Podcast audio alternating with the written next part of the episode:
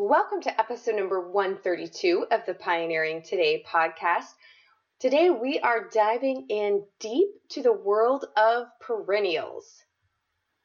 How to increase your food production on the homestead with less hands-on time plants and options for both your garden and your landscaping, even if you don't have very much room for either of those. I'm your host, Melissa K. Norris, and here on the Pioneering Today podcast, we teach and share tips for families on how to grow, preserve, and cook your own food using old-fashioned skill sets and wisdom to create a natural, self-sufficient home with or without the full-on homestead. For additional resources and links to anything that we talk about on the podcast, you can always find those in the full blog post that accompanies every single episode. To find that, you can go to melissaknorris.com/132 because this is episode number 132, or you can go to the podcast page and you'll find every episode listed chronologically ordered there for you. Today's episode is brought to you as well by my book, The Made from Scratch Life: Simple Ways to Create a Natural Home. If you have the book, this is the perfect time of year to go back to the Grow chapter and access the chart that you have in there for starting all of your seeds and making your plan of action on when you're going to be planting outdoors.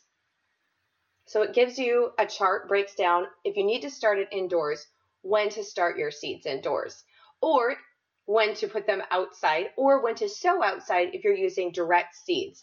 So all of those charts and more are in the Made from Scratch Life. And you're going to want to remember to get your bonuses. You can find all of this information, how to order the book, what's in there, and to access your bonuses at madefromscratchlife.com/bonuses. Now, even if you've already purchased the book, you might not have known that there were amazing bonuses there for you. So if you've already purchased the book, go ahead and go to that bonus page. Again, the link will be for you in the show notes as well. And if you haven't purchased the book, you're going to want to go and check it out because there are some pretty amazing bonuses.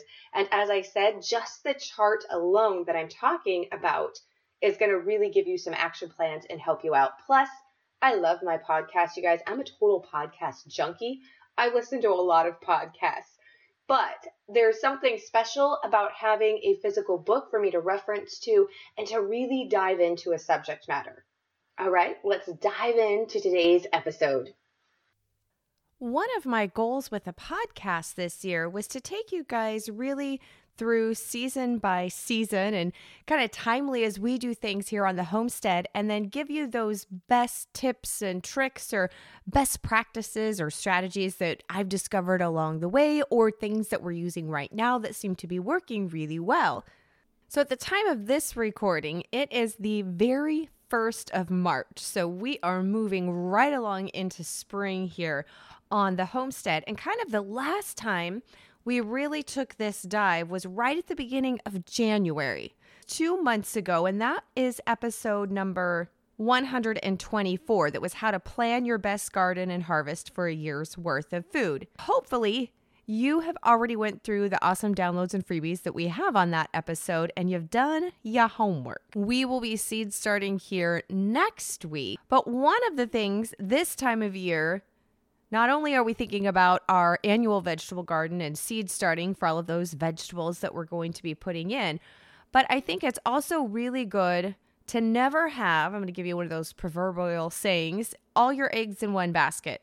So when it comes to food production, I like us to have a lot of different variables so that we're not really relying on just one harvest time or just one, like a large vegetable garden, for all of our food. I like it to be more diverse, and that helps on multiple reasons. That's what we're going to be talking about in today's episode. There's three main categories, so to speak, that we put a plant into based on its type of life cycle. One of those that you're going to be familiar with is an annual. When people refer to an annual type plant or vegetable, it means that the plant grows from a seed, produces its fruit, and then it goes to seed and dies all in one season or one year. This is where most of your summer vegetable crops fall and are referred to as annuals. So think things like corn, beans, summer and winter squash, lettuce, anything that we plant from a seed, we get our complete harvest off of it. And then it also produces the seed that we'll harvest right there to plant for the next year. Now, sometimes you're going to have some annuals that will scatter seeds and they will pop up the next year as a volunteer, but we don't typically speaking, unless you plant your vegetable garden, it's not going to magically reappear for you next year. Every now and then you're going to get lucky enough to maybe have a few volunteers, but it's not the typical thing. So that's what we're referring to when we talk about annuals or in regards to plant types and varieties. Now, next up within this list, you've got biennials. This is what we refer to when a plant is in this category. What that means is it grows, and the first year it's going to produce a lot of leaves, but it doesn't bloom and produce its seeds until the second year.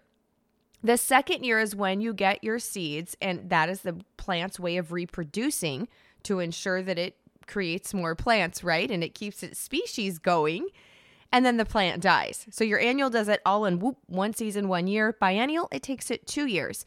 This is really true for a lot of flowers. Foxglove, which is not an edible plant. Foxglove, actually, digitalis, is where we get heart medication from. So it's not an edible, but foxglove does that. You'll first see the leaves come up, and then the second year you'll get the really pretty blooms, and they are one of my favorite old-fashioned beautiful flowers. They grow just naturally here on our homestead. They're a plant that grows here. So luckily enough, we'll get them just kind of, they'll pop up everywhere. And when they come up in the flower beds, I just let them grow and do their thing.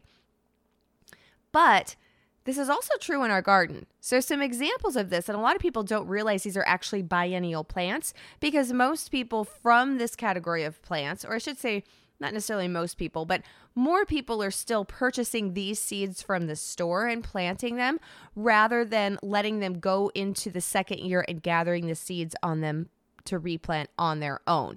And that is going to be carrots, celery, garlic, onion, and most of your brassica family. So cabbage, Brussels sprouts, broccoli, cauliflower, all of those. Usually what happens with biennial vegetables is we eat from it on the first year because it produces the part that we're eating. And then we don't seed from them. Most of the time they're treated as annuals, but they're really actually biennials. And every now and then, like I will have, if you plant, especially with your onions, occasionally, if I plant the onions really early in the spring and we get a bit of an extended growing season, there have been a few times where I have actually, they have sent up a blossom and I've got the blossom and I was able to let it go and I could get seed from it. That's not normally the case, but sometimes you'll see this happen within one season and not two. But generally speaking, it's going to be a 2-year process. Third up within this categorization of plants are your perennials. These are the plants that you plant once, and provide a disease or some other kind of catastrophic event in the gardening world doesn't happen, they will live and keep producing flowers, which in regards to our fruit, those flowers, the blossoms, is what turns into the edible part that we get to eat for our fruit and our berries. But they will keep producing this harvest for us year after year after year. Some live decades or even longer when they're cared for properly. There's some vegetables that are perennials too. The most common that we think of or know or many people will grow are going to be your asparagus, your rhubarb, and a lot of your herbs. So lavender, mint, oregano, and thyme. A lot of these things we plant once, then they just come back year after year after year, and we just get the benefit of getting to harvest them. Depending upon your climate and your growing season, some people can't grow a plant as a perennial. The plant may be a true perennial, but if you've got a really cold winter, it's a plant that's a more of a warm climate plant. You can grow it, but you can only grow it as an annual. So you're going to have to replant it every single year in order to grow it. And so sometimes you will treat you will treat a perennial as an annual in order to still get that crop. So here where I live in the Pacific Northwest, tomatoes. I have to plant my tomatoes every single year. There is no way that they're going to survive our winters and come back. And interestingly enough, this used to be the case for me with rosemary. I could never get my rosemary to winter over, but that is not the case anymore. So I'm going to go ahead and share that tip with you. We live, for those of you who are new or don't know, I live in Washington State, up in the foothills of the Cascade Mountain Range, and we are gardening zone 7, which means I can put my warm weather stuff out about mid-May, and then by mid-end of September, I'm getting frost. So a relatively short growing season, not as short as some. But rosemary, when it was planted out in the regular vegetable garden, in the ground, it died every single year. So for about 3 or 4 years in a row, I'd put rosemary in. It would be growing great. It would get cold. And then come springtime, it just never came back. It was dead. My workaround is to put it in a large container. So I now have a large black colored container that I plant my herbs in, and it's on the sunniest part of our property, our southern exposure, our back deck. So not only is it get the most sunlight that we do get, but I put it in black because that is going to naturally get warmer, right? And I've got it tucked up against our back deck, which is a covered back deck. So that is the very warmest and usually most sheltered spot that I have available on our homestead. And since I have done that with our rosemary, my rosemary plant is now going on 5 years old and has made it through every single winter, even when we're down in, heavy snow. Overnight temperatures can sometimes be down in those low teens. We rarely hit single digits. It does happen every now and then, but it's usually not for a prolonged period of time. I share that with you in case you had my rosemary woes. That is how I've been able to keep my rosemary a true perennial and not an annual crop. Sometimes you can just do a little bit of finagling, so to speak, and with just a little bit of extra care, you'll be able to take some of those plants that were supposed to be perennials but died on you. Why are we bringing up these different types of plants or crops? Because I think when it comes to your food production, it's really important to have all three varieties, and in the late winter or early spring, depending upon your seasons. Obviously, at the time of this recording, if you are still covered in 1 foot or 2 foot of snow, or the ground is just frozen really, really hard, then you're going to have to wait a few more weeks, hopefully just a few more weeks. But here in the Pacific Northwest, come March, we are going to be able to start putting out new perennials. Now, every year it varies a little bit. Last week, we actually had 1 foot of snow that came, but it's already all melted and gone now for the most part. Perennials are a great addition to use in both landscaping and your food crops. And a lot of times, they'll kind of do double duty, so you can use them as both. And I love that. I love things that serve more than one purpose. The great thing about a perennial, though, is they don't generally require nearly the amount of work that an annual and a biennial counterpart do. So the best time of year to plant your perennials, as I just talked about, and this is especially true when it comes to things like your fruit trees and your fruit-bearing bushes and your plants that are going to be the bare root option. So what I mean is they are not in soil coming in like a large potted plant, but when you go and purchase them, it's actually, you see the bare roots. The good news is when you purchase a plant bare root, you are usually going to get them cheaper because there's not all that soil and they're not in a big plant, and it's easier for them to be transported and planted. One of the rules of thumb is if you're unsure if it's time in your area to be planting the bare root plants yet or to be putting these in, is local nurseries, even your big box stores, but really your independent local nurseries are where I like to go if at all possible. But they will start having this stock. You'll see it out, ready for you to purchase, which means for your area, generally that it's time for you to go ahead and plant that. Usually they don't put the things out that you can't plant yet. But like I said, the end of winter, early spring, even into mid-spring, what our goal is when we're putting perennials in, things that are going to be coming back every year, is to get them in the ground and growing before they come out of their complete dormancy. We don't want to be putting those bare roots stock in if at all possible. And this is true too if you're looking to transplant or to move any type of these trees. So if you need to move your fruit trees, maybe you're able to get some fruit bushes from somebody who doesn't want them anymore, or in the case of things like raspberry canes or different plants like that, for whatever reason they need them gone and you're able to get them, you can totally transplant even large fruit trees. Now, the larger the fruit tree, the larger, more mature the plant is. In some cases, you may have to have equipment in order to transplant it. But we've had neighbors and family members have backhoes, and it was a really old, I'm talking, 20, 30-year-old fruit tree or bush that needed to be moved for whatever reason.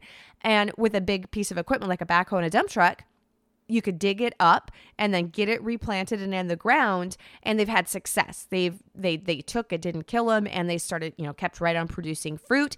But it's easier when they're smaller, of course. But this is the time of year, if you need to move anything like that, that you want to get it moved before it's starting to really leaf out. Now, you may see leaf buds. You might see the little buds starting to form, but you don't want anything to be leafing out, and you really don't want anything to be blossoming when you're, with the bare roots especially, but if you're transplanting it, moving it, or anything like that, you want to get all of that done before that happens this time of year. We're going to talk about tips for planting perennials. So this is if you're going to be putting in new perennials. And then we're going to talk about kind of your yearly or your maintenance care, because some of you may have put in perennials last year or even a few years ago, and you're not quite sure if you're taking care of them quite right. I kind of go over the things that we do here and talk about that a little bit more in depth. When you are going to plant perennials, when you're going to put them into your home, it's really important that you make sure wherever you're planting them that there is enough space surrounding that area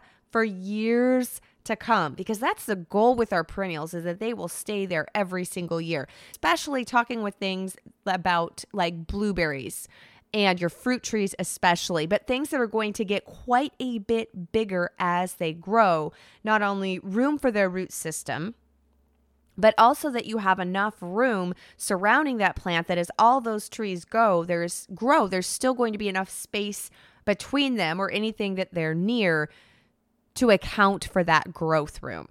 Because in most cases, our perennials are going in their permanent spot. They're a permanent plant. So really just take your time deciding where to plant them.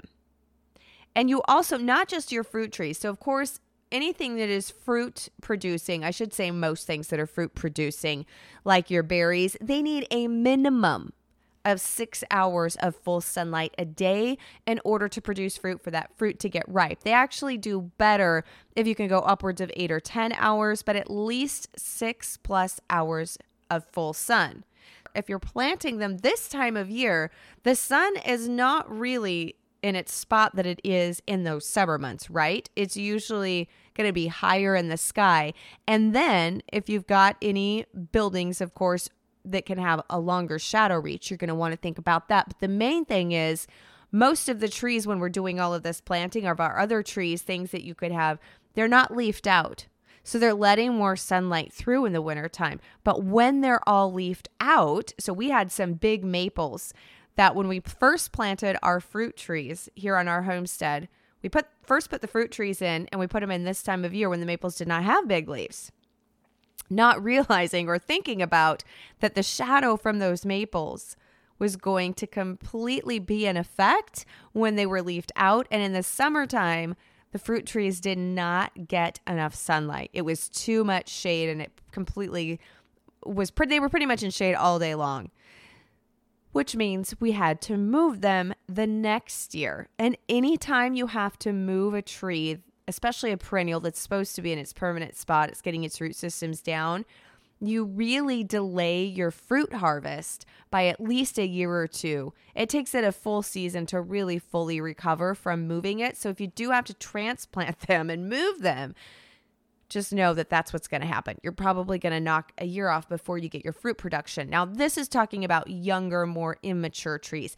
So your immature fruit trees, it's going to be on average 7 years before they really start to produce fruit. Now, your berries is a little bit different. Your raspberry canes are going to be about the second to third year, you're really going to get some good harvest coming on. And blueberry bushes are about 3 years, 3 to 4 years. They will produce fruit earlier, but here's the deal. I'm going to give you a tip.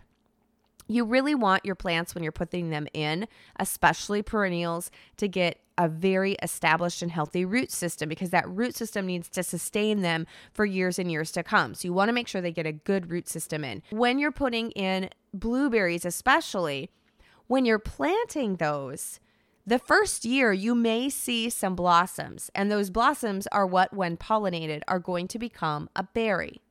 But if it's only a 1 or 2 year old plant, remove those blossoms. That way, all of the energy, and you're only going to be getting a handful, I mean, maybe 5 or 10 max, if that.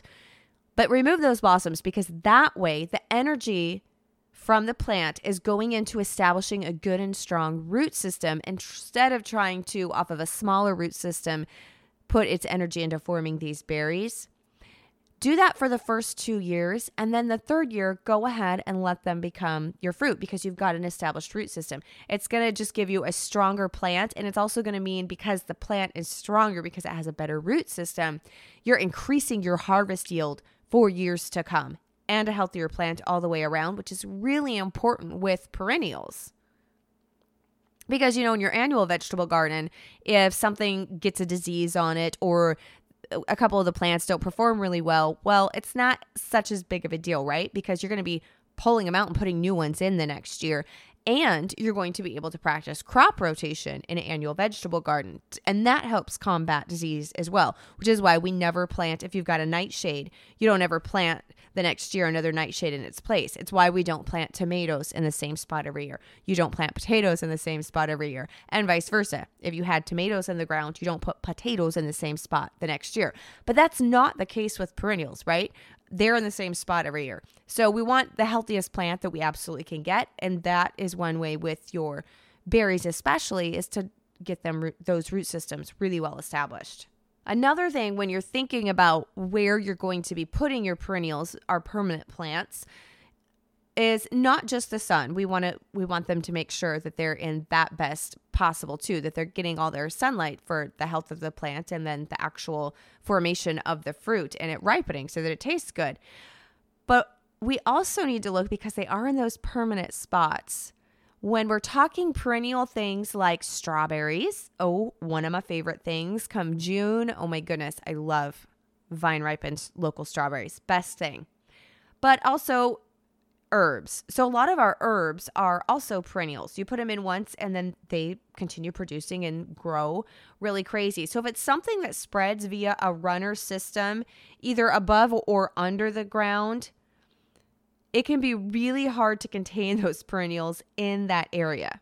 So if you don't want them spreading, or you need them to stay in a specific area, you really probably should consider a container or a raised bed would be a much better option than just plopping them in your flower garden. This is especially true when it comes to things like mint, oregano, thyme, anything that can creep and really crawl and sprawl.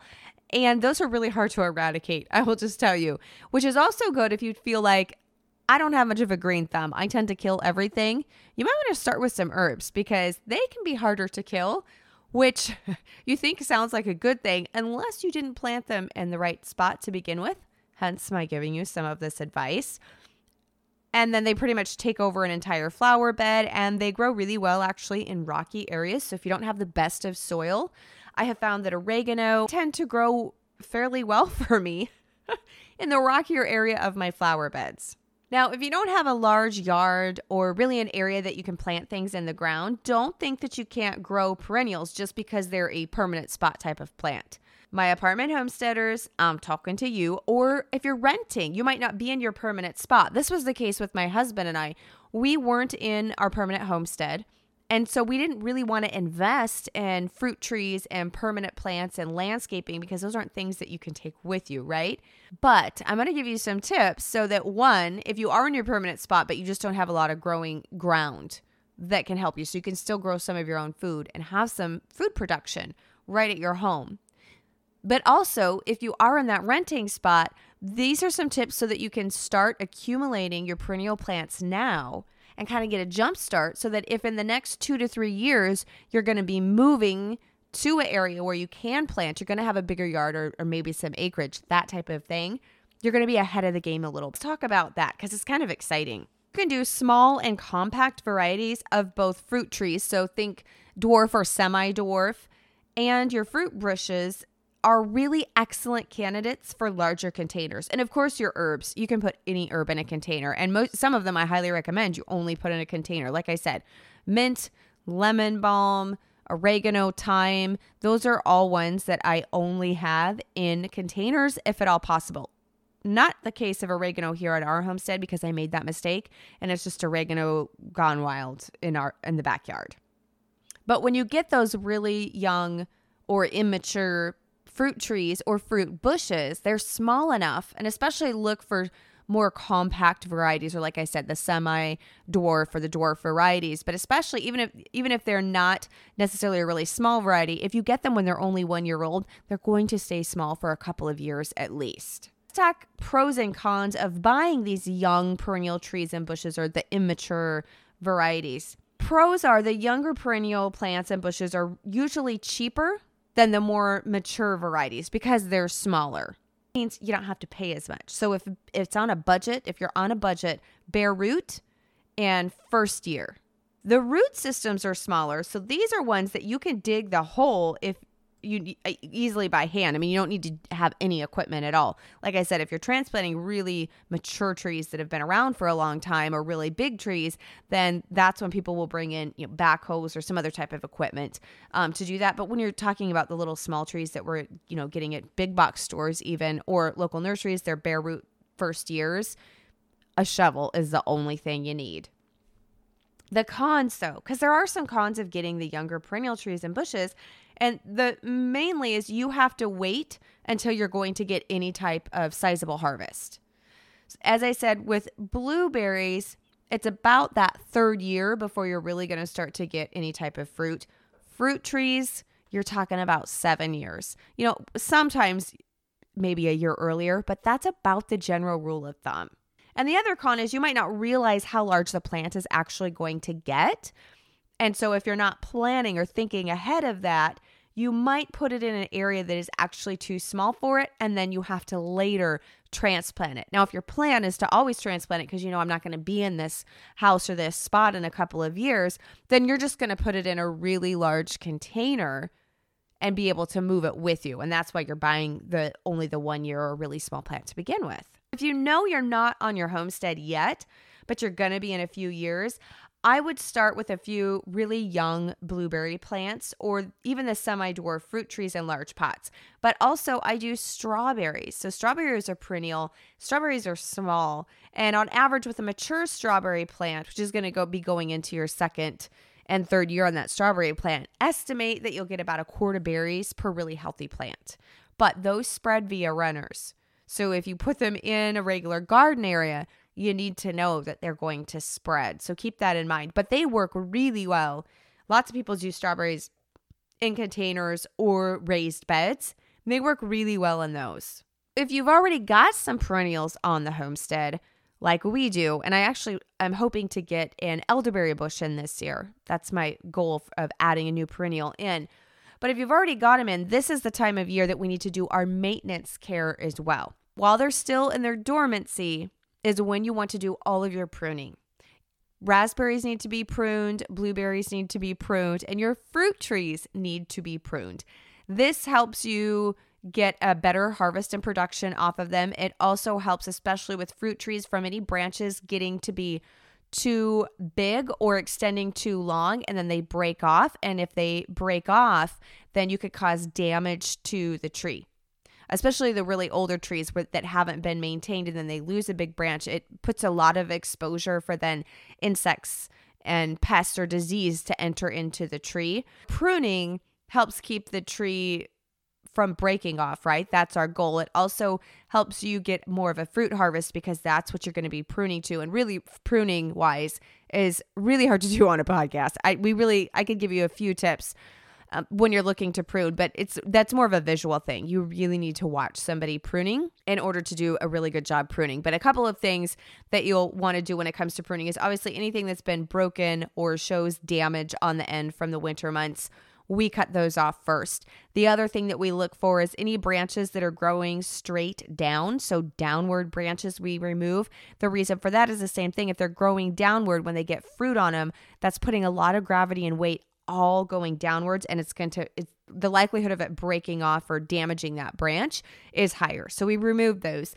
Any branches that are intercrossing back on top of one another where they're going to be rubbing as that branch grows, that we don't want that, because where it rubs away the bark, and then it's susceptible to insects, disease, that type of thing. We remove those. And then we don't want them reaching up too high either, because we want to be able to harvest off of them. So another advantage of pruning is you're going to be keeping it manageable so that you can work with it. But you also don't want them to be too thick once the leaves have come out, because we need to have good air circulation, especially here in the Pacific Northwest where we tend to get really wet and humid.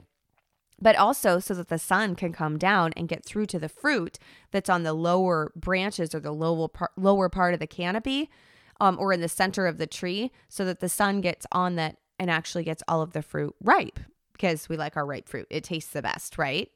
That's the time of year that you're going to start pruning, is you want to make sure you do it while the tree is still in its dormancy.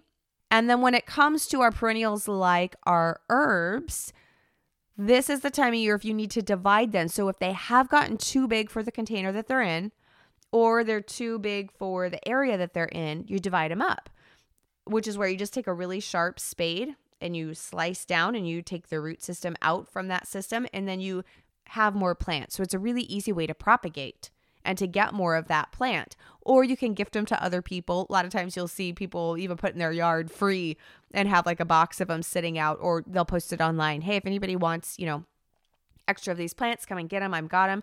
That's the time of the year that you want to do that, and cut and prune back also some of your herbs too. That's a great time of year to prune back your rosemary, some of those more woody herbal shrubs, that type of thing. And then because our perennials are in the ground permanently, in the springtime, when they start to come out of dormancy, that's when you also want to make sure that you are amending the soil. So you're giving it extra food. It could be compost. For containers, I like to do liquid fertilizer. I use a fish fertilizer. But when they start to leaf out and they start to grow, then you start to fertilize for the summer months. You don't fertilize when they're in dormancy though.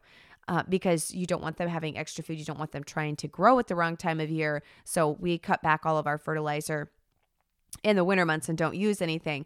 But with our blueberries and our raspberries in the late winter, this time of year, we'll put down compost, any type of fertilizer we may be mixing in with the compost, and wood shavings and mulch. And we'll go ahead and do all of that for the year. So I like to get all of my pruning done, all of the compost and the mulching done all at the same time. And then it's done for the entire year. And that's one of the beauties of the perennials, because I really only have that workload that's involved with them in the springtime once. And then they produce the food for me year after year after year. And so in the summertime, there's no weeding of my perennials. I don't have to weed my perennials. If you're looking to do more permaculture, that type of thing, your perennials work the best for that. In fact, we've got some episodes I'll link to in the show notes, or you can go to catch today's episode, is episode number 132. You can simply go to melissaknorris.com/132 and grab that. But you can also just hit that podcast button, and all of our episodes are listed there in order for you. And we'll put in today's show notes, I have got videos actually and blog posts that will walk you through step by step on how to prune and trellis your raspberry plants, as well as how to prune your blueberry plants. So if those are true fruit things that you've got and you want to make sure you're doing it the correct way, or the way that we've always done it, that I've been shown is correct, I should say. So you want to make sure that you're doing that. You want to maybe learn some extra tips. I'm just a visual person. You can go and catch those tutorials as well. For our verse of the week, we are in Exodus chapter 23. And actually the whole chapter of 23 is kind of where my thoughts are coming from. So if you want to go and spend some time there, but I'm going to give you a couple of verses and then a little bit of my thoughts from the whole chapter as a whole. We are in Exodus chapter 23, verse 29 through 31. I will not drive them out from before you in one year, lest the land become desolate for lack of attention, and the wild beasts multiply against you. Little by little I will drive them out from before you, until you have increased and are numerous enough to take possession of the land. I will set your borders from the Red Sea to the Sea of the Philistines, and from the wilderness to the river Euphrates, for I will deliver the inhabitants of the land into your hand, and you shall drive them out before you." And this is the Amplified Version, translation, I should say, of the Bible. And what I took from this, and as I said, the verses that preceded in the whole chapter of 23, but really the whole chapter is a promise that the Lord will drive our enemies out little by little as we grow enough to fill the area he has given us. Now, I realize that in the context of this specific verse, he's talking to the Israelites, and he is specifically talking about driving out, right, the Philistines and the Canaanites and the Hittites and all of that. But I think if we look at this nowadays and on a more spiritual level than actual physical, as he was referring to there, that he's going to help us drive out our enemies. And sometimes those enemies can be attitudes, sometimes they can be habits, sometimes they can be actions. Sometimes, it feels like we're struggling with the same thing over and over again. And sometimes the Lord totally delivers us instantaneously from things. But when you have those areas where it feels like it's just this little enemy and you're constantly battling against it or wanting it to go away or wishing to overcome it, I think that sometimes he drives it out little by little as we are growing in our faith and in our walk with him, until we've grown enough to be able to fill that area completely with just him. And I think sometimes that's why it seems like it's such a progression and it doesn't happen instantly. And one of my other favorite parts from this chapter is the reminder that he sends his angel before us to protect and cover us, and we abhor evil and worldliness. And those were my main takeaways from reading the chapter. I've really been enjoying going through it. As I said, I've been doing a year in the Bible starting in January, so you're getting to do that with me on the podcast. And it has little note areas. You read approximately 3 chapters a day. At least that's so far. That's been the pace that they've set. It's been really fun now that I'm still doing it. It's been 2 months. We're coming into March now. I started in January, but it's kind of neat to go back and look at the sections that I've wrote each day and the insights. And so I'm really excited when it's went through a whole year to have all of these insights and just different thoughts in this journal to go back and refer to, and areas to maybe dig in deeper and that type of thing. So if you've never done that before, if you've never done a journaling, if you've never read through the Bible before, the entire Bible, a great way to do it is to do it like that. And it doesn't have to be that you started in January and that's when you start this. You can start it right now. You can start it anytime. Just a lot of people tend to start things like that in January, but you can do it anytime. But really, so if you've never read through all the way through the Bible, of course, I highly encourage that. This is my 3rd or 4th time reading all the way through the Bible in consecutive, just starting at the beginning and going all the way through. But the journaling part, just writing down some little snippets or takeaways that you get from a verse, or that you feel that God has revealed to you for something specific in your life that you're dealing with, or sometimes it's just a note time of encouragement. But write those down. It's really neat to be able to go back and see how God has moved, or things he's done, or promises that he's delivered, things that you were dealing with. When you have them written down, you have this whole written accord of the things he's done in your life. And it's pretty cool. So if you've never done that, I highly recommend it. Thank you guys so much for spending your time with me here today. I hope that if you don't have any perennials worked into your landscape or into your food production gardening efforts, that you're going to put some in this year. And if you do, that you were able to glean some tips on how to make sure that you're caring for those to get your best or maximum harvest that we can from what we've got on hand. Now, if learning how to use herbs more, because we've been talking about herbs, so if you're looking for some additional resources to grow your own herbs at home, both culinary and medicinal wise with your herbs, and how to easily preserve them to stock both your pantry and your medicine chest, then you're going to want to check out handmadethebook.com, which is my newest book, Handmade, The Modern Guide to Made from Scratch Living. So we have easy guides and recipes on herbs. There's also the annual herb seed starting chart, because there are some herbs that are annuals are going to act like annuals depending upon your growing season. And so we've got a complete chart that shows you when to start those, how many days it takes each of those to germinate, when to plant them outdoors, or when to direct sow. So all of that broken down for you, plus tips on a lot of these herbs, like what kind. So for example, I'm reading to you from page 134 of Handmade, and chamomile. There are two types of chamomile. There's Roman chamomile, which is a perennial, and German chamomile, which is an annual. But the German chamomile tends to self-seed, so it acts as a perennial. German chamomile has more studies done on it and is generally used more overall than Roman chamomile. So we kind of dive into the herbs more specifically and giving you tips on knowing varieties to plant based upon how you want to use it, culinary, medicinally, and then both. And of course, then I've got tips on how to harvest the herbs, how to dry your own herbs. And what's really cool, I'm really big on charts. Like, I like to be able to just go and easily see information laid out for me so I can grab what I need and get myself going. If you're like me, I have got charts in here that are going to show based alphabetically on each herb and the most common herbs, but it's a pretty robust chart. The culinary use, as well as the medicinal use. So you can see how you can use these herbs. And some of them are dual purpose herbs, meaning we use them both culinary in our eating, and then we also use them for medicinal properties. Other herbs do not have culinary purposes. In fact, some of them can be very dangerous if they are taken internally. So I've got all of that broken down in the chart as well. And you get access to all of that plus so much more in my book, Handmade. Again, if you haven't gotten the book and seen what's all included in there, go to handmadethebook.com and you'll get to see everything. If you've already got the book, but you didn't know that there were bonuses involved, you can go and still claim your bonuses. And all of the information you need for that is at handmadethebook.com. So I hope you have a fabulous day that you get your growing on. And I can't wait to be back here with you next week on the Pioneering Today podcast. We'll talk soon.